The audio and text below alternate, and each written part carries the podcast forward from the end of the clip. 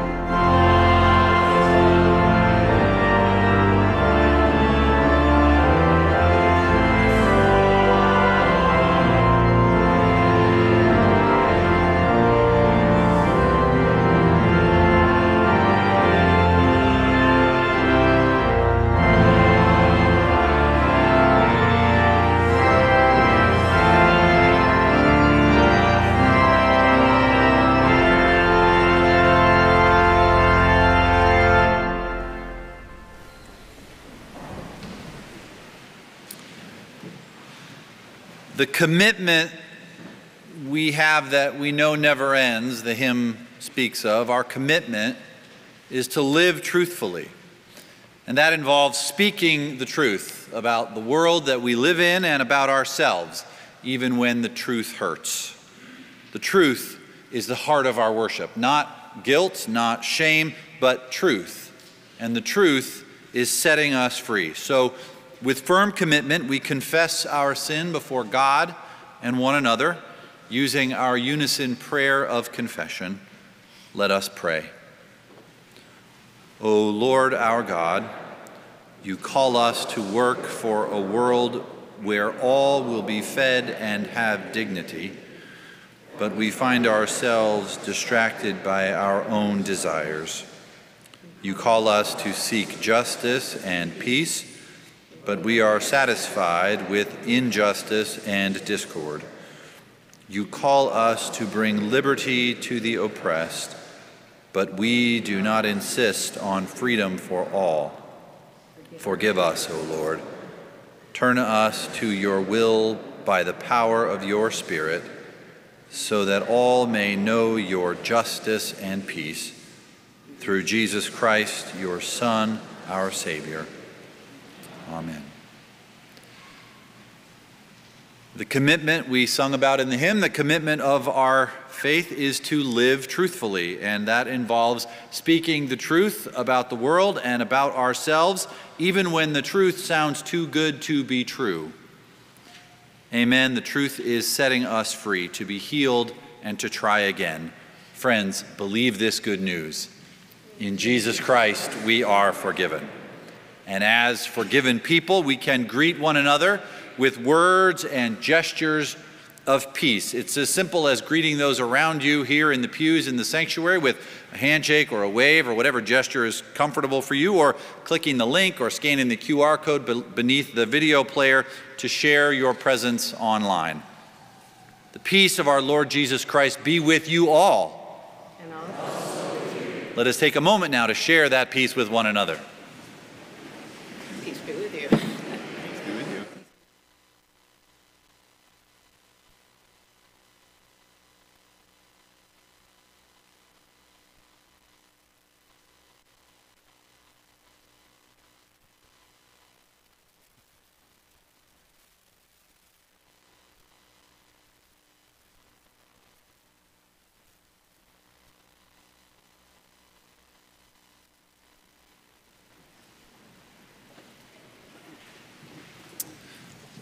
I was a little ambitious hiking with some of our students this last Wednesday. It's taking me a little longer to get up and down these steps this morning. Thank you for your understanding.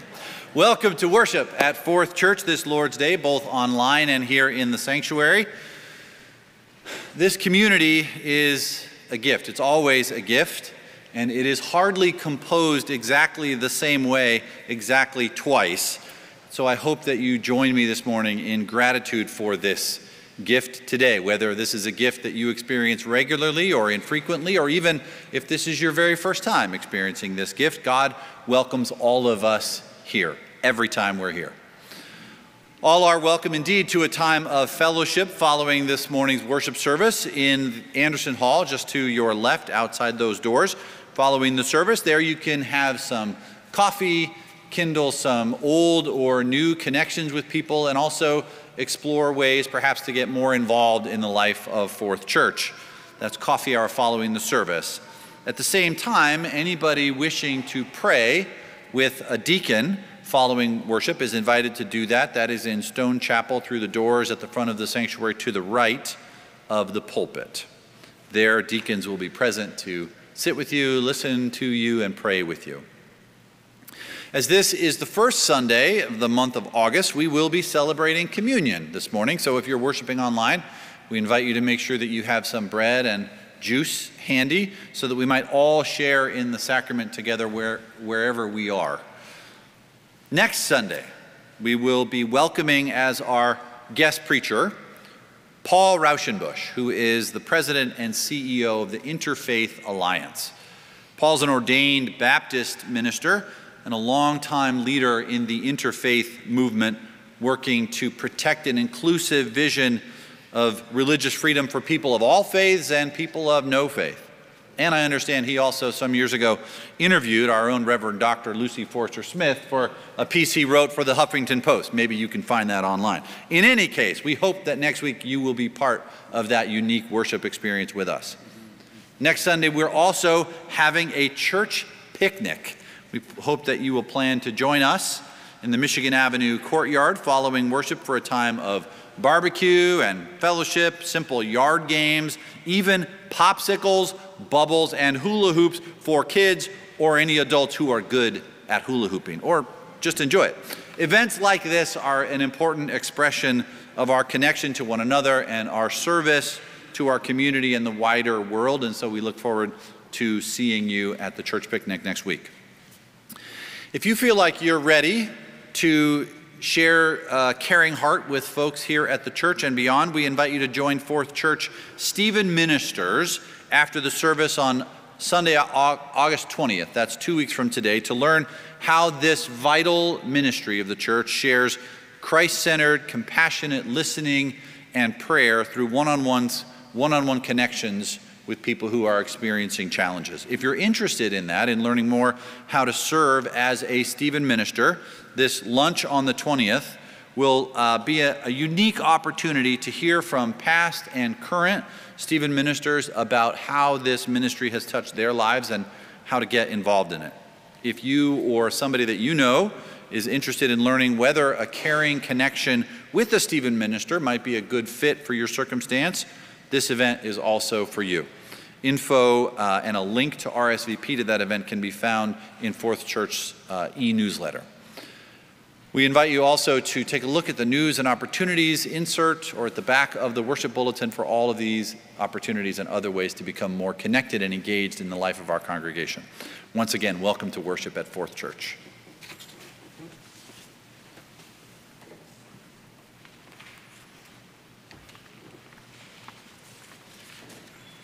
Let us pray. O oh God, by your Holy Spirit, Tell us what we need to hear and show us what we ought to do to follow Jesus Christ, our Savior. Amen. Our scripture reading this morning is from Psalm 145, 8 and 9, and 14 through 21. Listen now for God's word for us. The Lord is gracious and full of compassion slow to anger, and abounding in steadfast love. Lord, you are good to all, and your compassion is over all your works. The Lord upholds all those who fall and lifts up those who are bowed down. The eyes of all wait upon you, O Lord, and you give them their food in due season. You open wide your hand and satisfy the desire of every living thing. You are righteous in all your ways and loving in all your words. You are near to all who call upon you, to all who call upon you faithfully. You fulfill the desire of those who fear you. You hear their cry and save them. You watch over all who love you but all the wicked you shall destroy. My mouth shall speak the praise of the Lord. Let all flesh bless God's holy name forever and ever. The word of God for the people of God.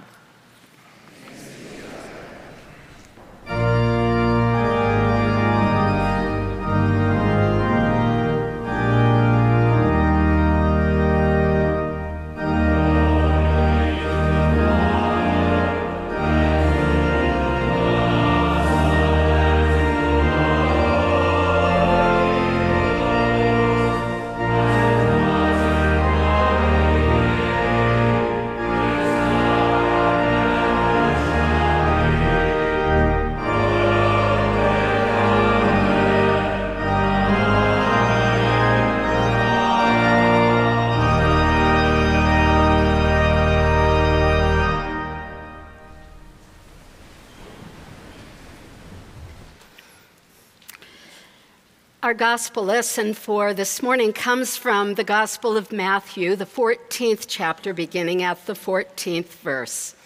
Hear now God's word to you for this day. When he went ashore, he saw a great crowd, and he had compassion for them and cured their sick. When it was evening, the disciples came to him and said, This is a deserted place, and the hour is now late. Send the crowds away so that they may go into the villages and buy food for themselves. And Jesus said to them, They need not go away. You give them something to eat. They replied, We have nothing here but five loaves and two fish. And he said, Bring them to me. Then he ordered the crowds to sit down on the grass, and taking the five loaves and two fish, he looked up to heaven and blessed and broke them and gave them to the disciples, and the disciples gave them to the crowds. And all ate and were filled, and they took up what was left of the broken pieces, 12 baskets full. and all those who ate were about 5,000 men, beside women and children. Holy wisdom, holy word.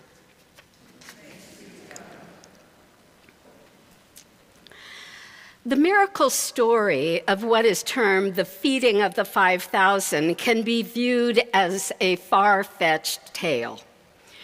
We can't fathom it's true because it is simply not possible that five loaves and two fish fed the crowd that followed Jesus, abandoning all common sense.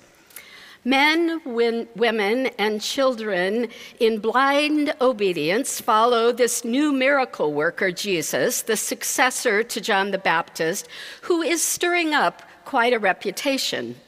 This healer, teacher, compassionate leader who had a tribe of followers comes to the outskirts of town, taking the crowd to a deserted place, and they follow, and the momentum builds.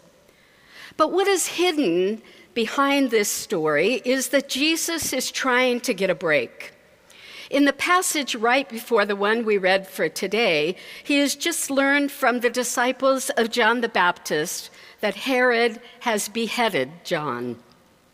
And the absolute shock of that revelation and the details of what transpires lands Jesus in what we might assume was a deep grief.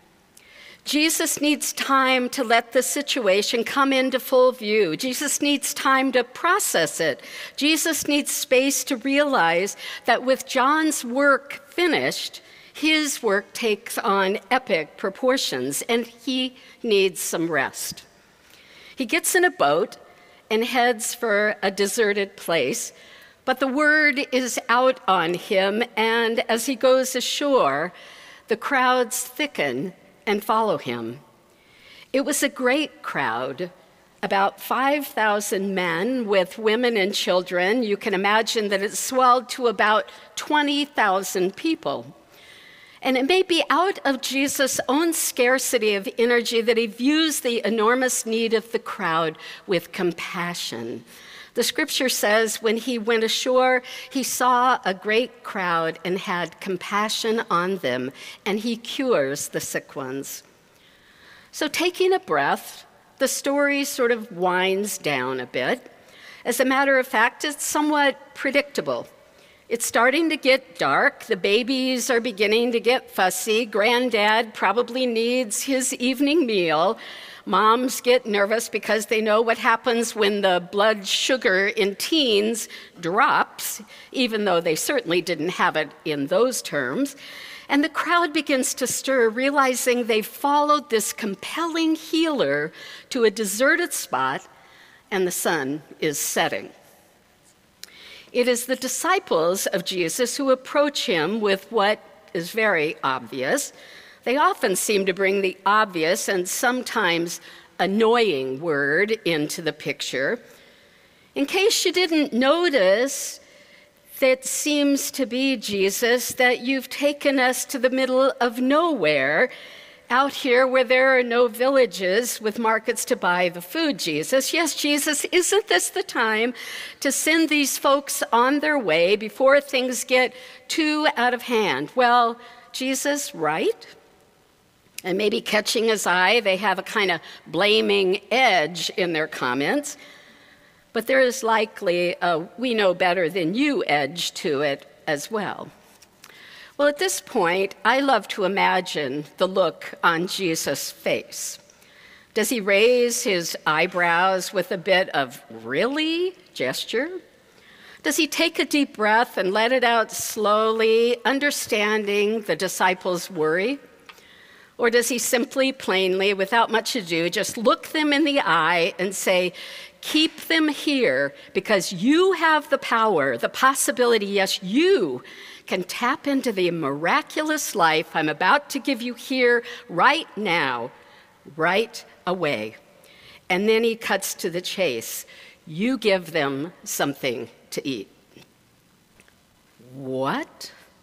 We don't have anything here except five loaves and two fish, they say, fishing around in the satchel that might be a bit wet, wet from the little unexpected launch across the sea.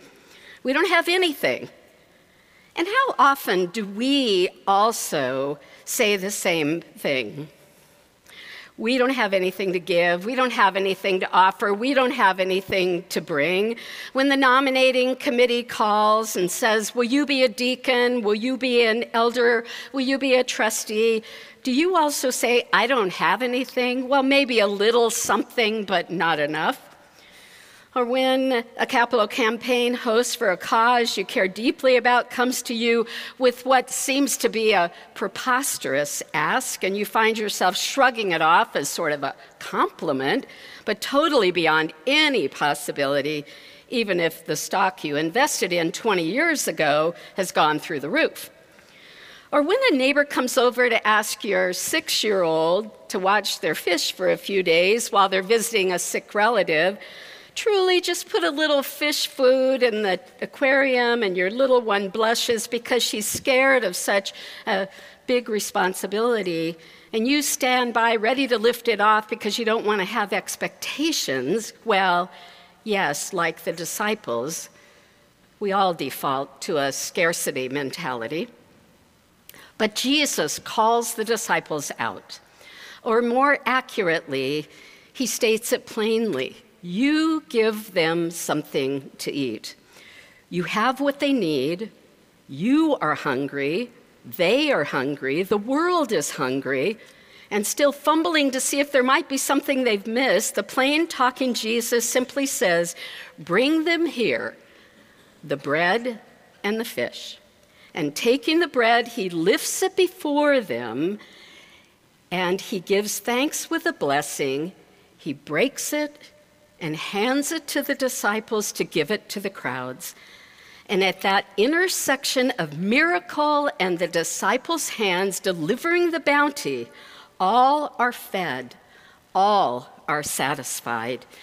Yes, there were 12 baskets left bounty, abundance, a miracle, well, rather than dismiss the miracle as something far fetched, something out of the realm of possibility, the miracle comes to our 21st century modern mind, blow, blowing it open.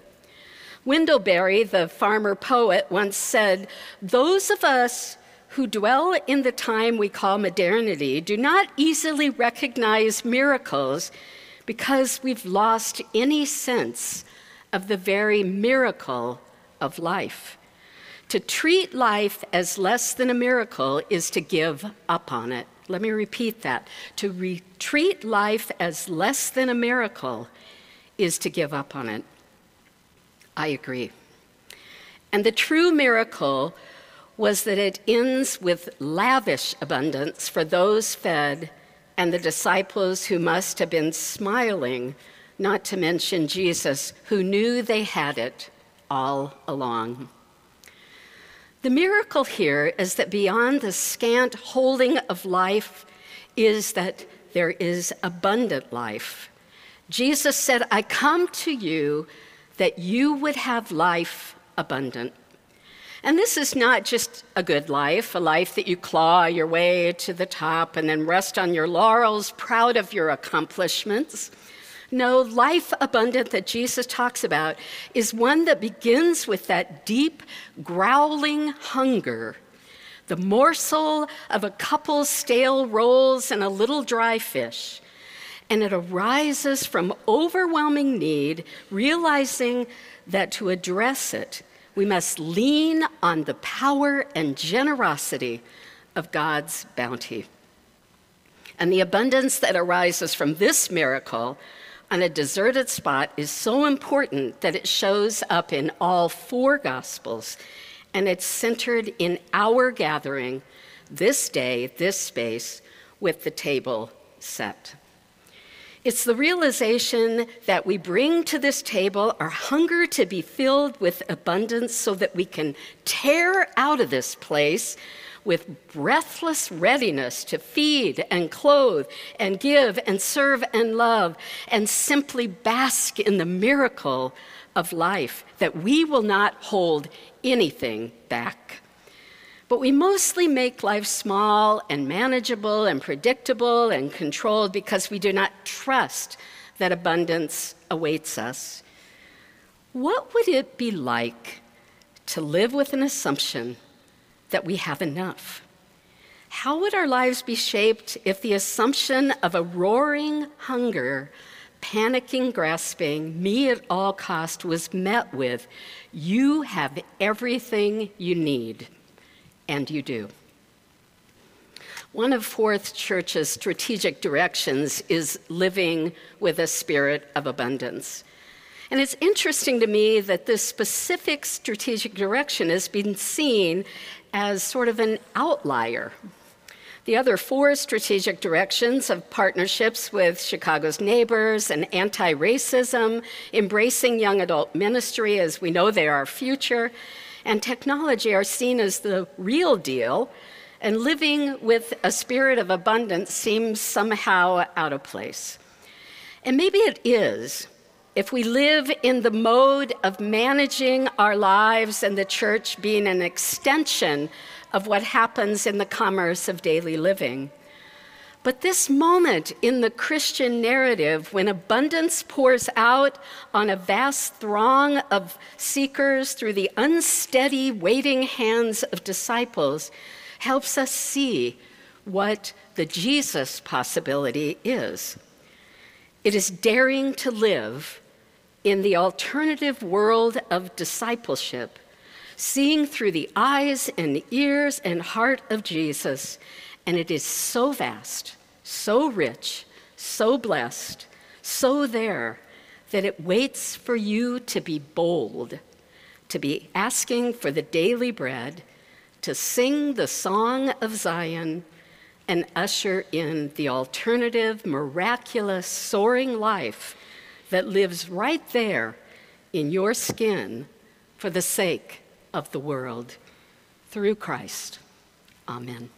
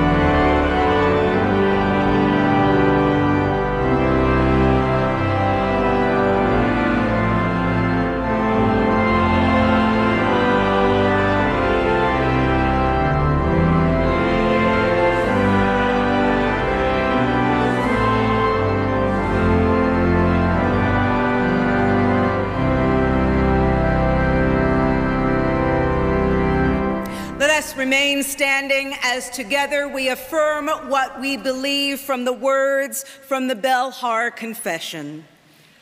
We believe in the triune God who gathers, protects, and cares for the church.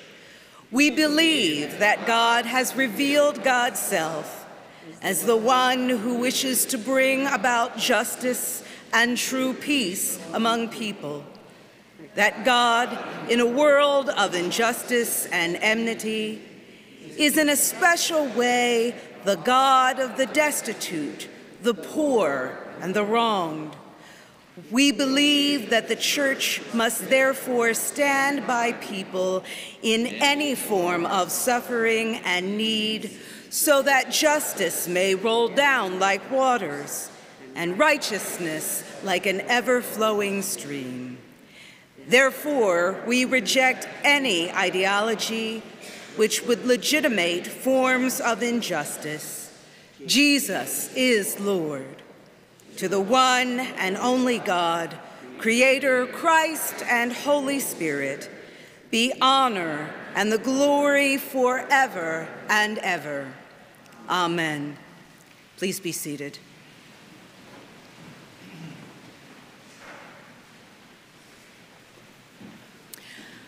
What may be your overflow may be for someone else their only source of sustenance. We give because we are called to live and serve one another in honor of Christ and in promotion of the good news of life, sustenance, and hope for all. In that spirit of giving, let us give back to God what God has so richly given to us. The offering will now be received.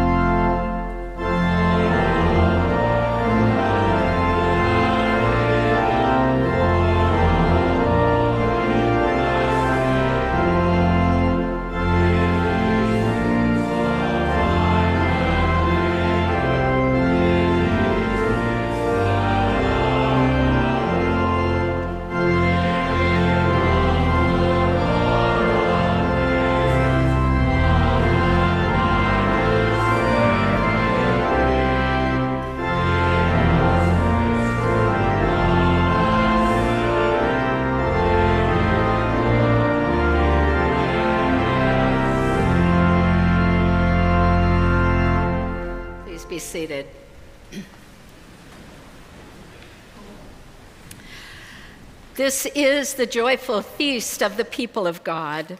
People will come from north and south and east and west to sit at the table in the kingdom of God. According to Luke, when our risen Lord was at table with his disciples, he took bread and broke it and gave it to them, and their eyes were opened and they recognized him. This is the Lord's table. Our Savior invites those who trust him to share in the feast that he has prepared. The Lord be with you. Lift up your hearts. Let us give thanks to the Lord our God. It is right to give our and praise. It is truly right and our greatest joy to praise you for your love, bringing order out of chaos, breathing life into dust, leading captives to freedom, calling wandering children home, giving bread to the hungry, giving drink to the thirsty, raising the dead to life. We praise you, and we join our voices with all the faithful of every time and place, forever singing to the glory of your name.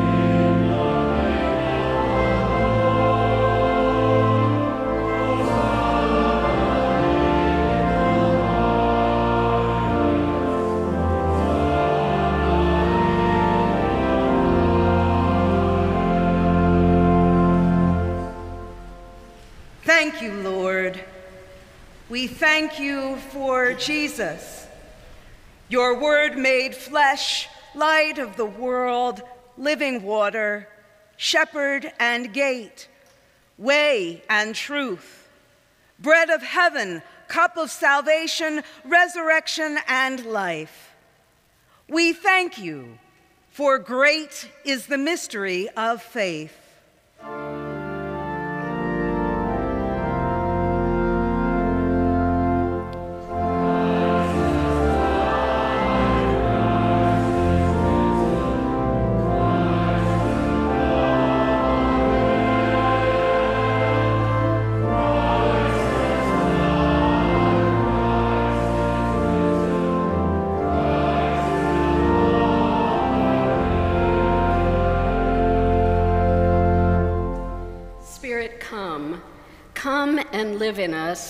In this bread, in this cup, in your people, one in the body, one in the blood, one with Christ, one in ministry, in this place, in every place, in this world, in the world to come.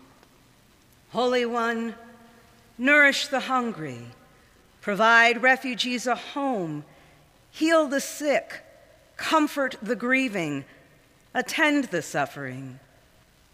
Holy Three, unite the divided, connect the isolated.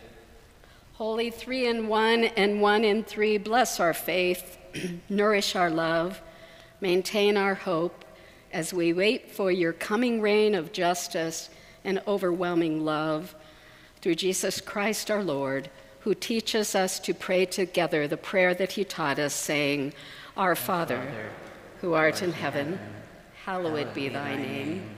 Thy kingdom come, thy will be done, on earth as it is in heaven. Give us this day our daily bread, and forgive us our debts, as we forgive our debtors. And lead us not into temptation, but deliver us from evil. For thine is the kingdom, the power, and the glory forever. Amen.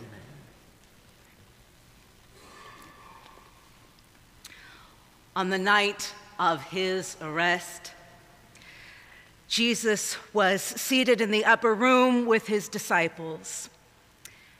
And after giving thanks, he took the bread and broke it, saying, This bread is my body, broken for you.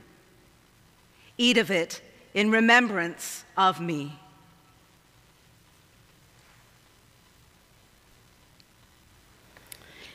And after supper, he took the cup and said, This cup is the new covenant, sealed in my blood.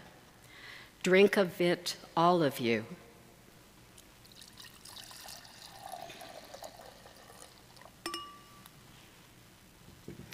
For every time you eat this bread and drink this cup, you for, show forth the Lord's death until he comes again in glory. I'd like to give a bit of instruction for you in receiving the elements of communion this morning. We will be receiving uh, communion at stations this morning, so you are invited to come down to the front or go to the back to receive the bread and cup, and then return to your seat by the side aisles and partake of the elements once you have returned to your seat. There will be servers in the aisles as well, the side aisles, that will offer elements to those who do not come forward to the station. So simply raise your hand and indicate that you would like to receive in your seat this morning. So come, for all is now ready.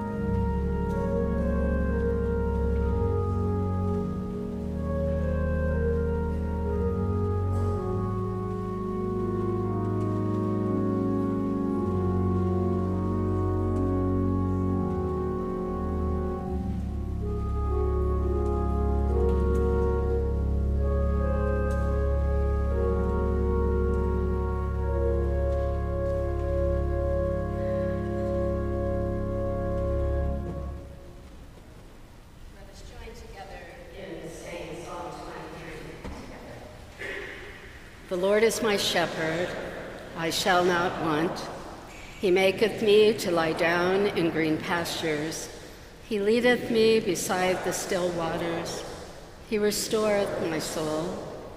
He leadeth me in the paths of righteousness for his name's sake. Yea, though I walk through the valley of the shadow of death, I will fear no evil, for thou art with me. Thy rod and thy staff, they comfort me. Thou preparest a table before me in the presence of mine enemies. Thou anointest my head with oil. My cup runneth over. Surely goodness and mercy shall follow me all the days of my life, and I shall dwell in the house of the Lord forever.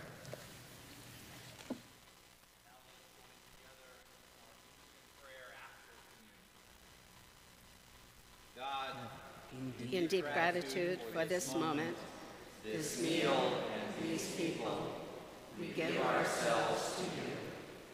Take us out to live as changed people because we share this sacred meal and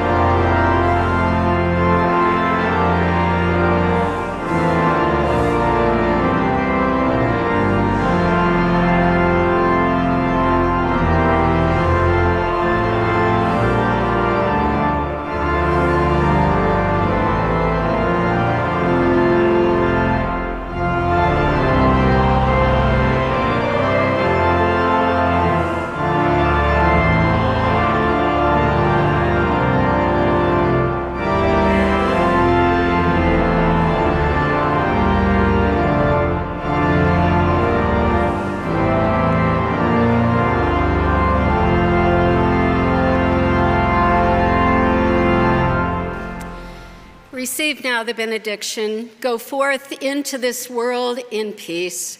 Be of good courage. Hold to the good. Do not return anyone evil for evil. Support the weak. Uphold the faint of heart. And may the blessing of God Almighty, the Creator, the Redeemer, and the Sustainer of life rest with you and those you love this day and forevermore. Thanks and glory be to God. Amen.